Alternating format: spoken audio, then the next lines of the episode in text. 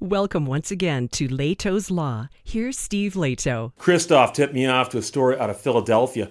I did a story about this a long, long time ago about the idea that you park your car on the streets of Philadelphia, you go out to look for your car the next day and it's gone. You think your car was stolen, but it was actually towed by the authorities, but they didn't take it to an impound lot.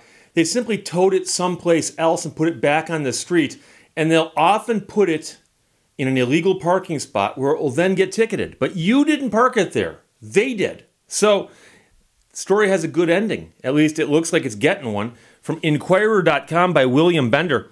Philly now pays $30,000 to two of these towing victims, but a class action lawsuit is continuing. It's interesting how this is working out. The city has settled with two people whose cars were towed from legal parking spots and then put into illegal parking spots and then ticketed. Two others, however, have turned down the offer. So there's a class action lawsuit. When you file a class action lawsuit, it's not automatically certified as a class. You have to make allegations that your class certification would be appropriate. But one thing that defendants often do is if they are fearful of a big class action, they'll find out who the representative members of the class are because they're named plaintiffs, right? And working with the attorneys go, look, we'll just settle with these people directly. And if you settle out with the people who would have been the class reps, well, then there might not be a class action unless they find more class reps. And the question is, how many class reps do you have potentially, and how much are they willing to pay? So there were four people who brought this suit, and it looks like the city offered each of them $15,000 to drop their portion of the suit in the hopes that if all four of them dropped it, the class action might go away. But of course, if this were to get publicized, anybody else who's had this happen to them in Philadelphia could contact these attorneys and say, hey, you know, I want in on that. So we'll see what happens. But in November of 2020, Matt Allen's car mysteriously disappeared from his parking spot on a street near his South Philadelphia home. Now, he's been around long enough, as they say, to know what happened. His car wasn't stolen, it had been courtesy towed. They called it a courtesy tow. As a courtesy to you, we'll tow it and put it someplace else. Now, that's happened to him twice. Twice. And, and so it had happened to him before he knew that. But courtesy tow is a euphemism for relocation towing. When the police department, the Philadelphia Parking Authority, or a private towing company moves vehicles from legal parking spots because of special events construction, or emergency. So let's suppose there's going to be a parade a week from now, and you park your car legally, and they come by later and go, Oh, it's going to be a parade. This car needs to be moved. They take your car and they tow it and they put it in a no parking spot where it then racks up tickets. So that's one example. Now, the problem is the city does not have a, oh, I don't know, reliable manner in which to track the locations where the vehicles are then dumped leaving owners wandering the streets for days or weeks looking for their cars. You know, they could actually remember where they put the car and tell you, but that would be making it too easy. Because of that, some owners are forced to pay hefty fines and fees when their vehicles are moved to illegal spots and subsequently ticketed by the PPA. Then sometimes they're booted or towed again. Some vehicles have actually been moved once and moved a second time, or then impounded for unpaid tickets. And if you think about the very notion of it, the fact that they take your vehicle from a legal parking spot and put it in an illegal parking spot, you didn't put it there. You should not be liable for that, obviously. And yet, it appears they do it because it generates money for somebody, somehow. So, Allen, the guy we're talking about now, had his car courtesy towed twice in 2020. Both times, no one in the city had any idea where it was taken. He calls it an insane program. The first time he got lucky. He's walking around just looking for his car and he found his car about a mile away. Luckily, it had not been ticketed. The second time, however, not so lucky. They found a, they found a place to dump his car on a street where he didn't find it. And by the time he became aware of it, it had over $400 in tickets that the car had incurred. The car had $400 in tickets. So he had to pay the money because Number one, he didn't know for sure who who moved the car. And you might say, Steve, but we just heard you say this courtesy towing program. Well, the problem is there are three different entities that do this the police department, the parking authority, and sometimes a private towing company. So you don't even know which one of those three did it. How do you fight this? So, how could he prove that he hadn't parked his car there? He said, I tried to fight the tickets, but I didn't have proof it was towed. It's almost like a shadow industry. Feels like you're getting bullied. But here's where his experience takes a turn for the better.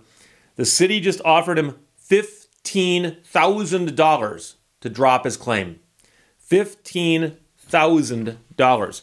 Now, in May of 2021, he and three other drivers had sued the city in federal court as part of a potential class action aimed at forcing city government to fix the program.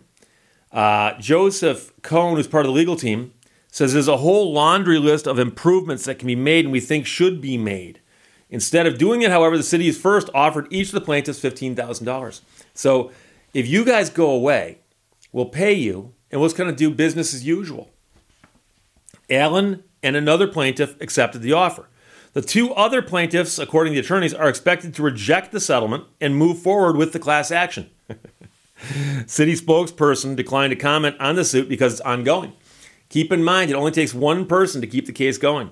So if three of them settle and one proceeds, they can still get it certified as a class. It's just that the three people who took the settlement couldn't be a member of the class because they'd already settled their claims. Everyone else who got their cars courtesy towed could be in that class. The uh, Inquirer has been writing about this uh, problem with this courtesy tow issue for the past three years. Complaints continue to come in. Meanwhile, no one at the city appears to have taken any steps to fix this problem. So the attorney who's working on the case says, I'm not a computer expert, but it seems there are things you can do. He mentions Chicago, which has an online searchable database. And so the attorney says it should be relatively straightforward. Now, in case you're curious, since 2019, the PPA, which is one of the three entities that does this, has maintained a searchable database of cars it has towed, but the authority itself does not handle most courtesy tows. So most of them are done by the other two. So if you got lucky and your car had already been courtesy towed, if it was courtesy towed by the PPA, you could find it using this database if you knew about it. The lawsuit alleges violations of the Fourth and Fourteenth Amendments, saying that their rights have been unreasonably and arbitrarily deprived. And of course, we're also talking about the property of their vehicles. One of the plaintiffs who's pushing ahead with a lawsuit is a public defender who was pulled over by police in New Jersey in 2020 and ordered out of her car at gunpoint. She was placed in handcuffs because police in New Jersey thought her car was stolen. The reason they thought the car was stolen is the car had been courtesy towed in West Philly, and she had reported it stolen as the police had advised. So when she went out and looked for a car, she couldn't find it, found no record of being courtesy towed. So she called the police and said, Well, report it stolen.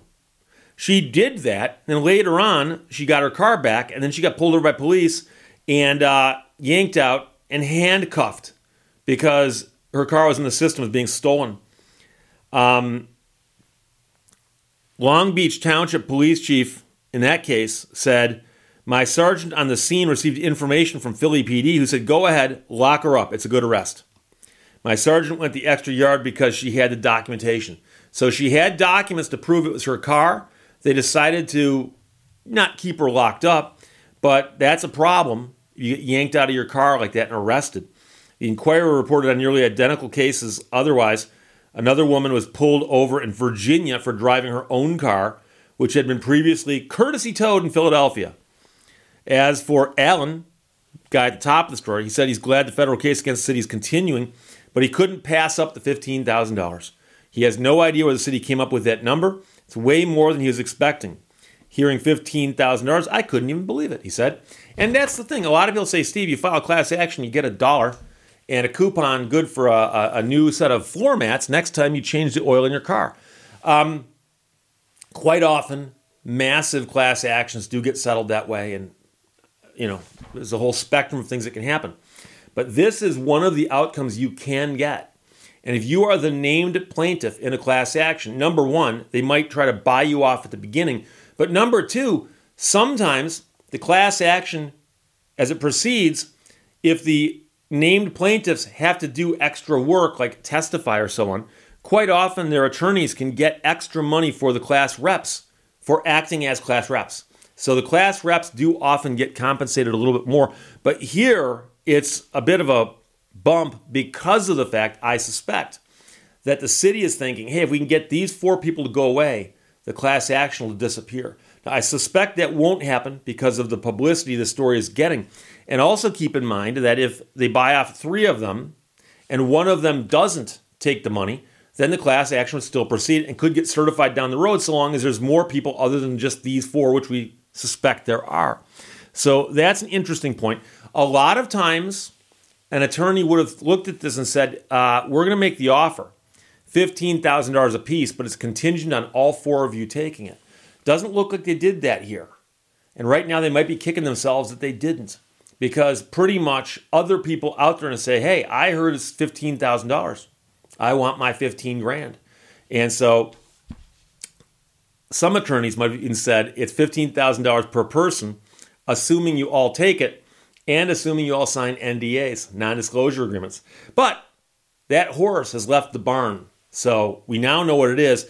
And like I said, they've offered the four people 15 grand a piece to go away. Two of them took the money, two of them are proceeding. One of them is a public defender who is a little miffed that she got yanked out of her car at gunpoint and handcuffed because prior to this, she had to report the car stolen because of a courtesy tow.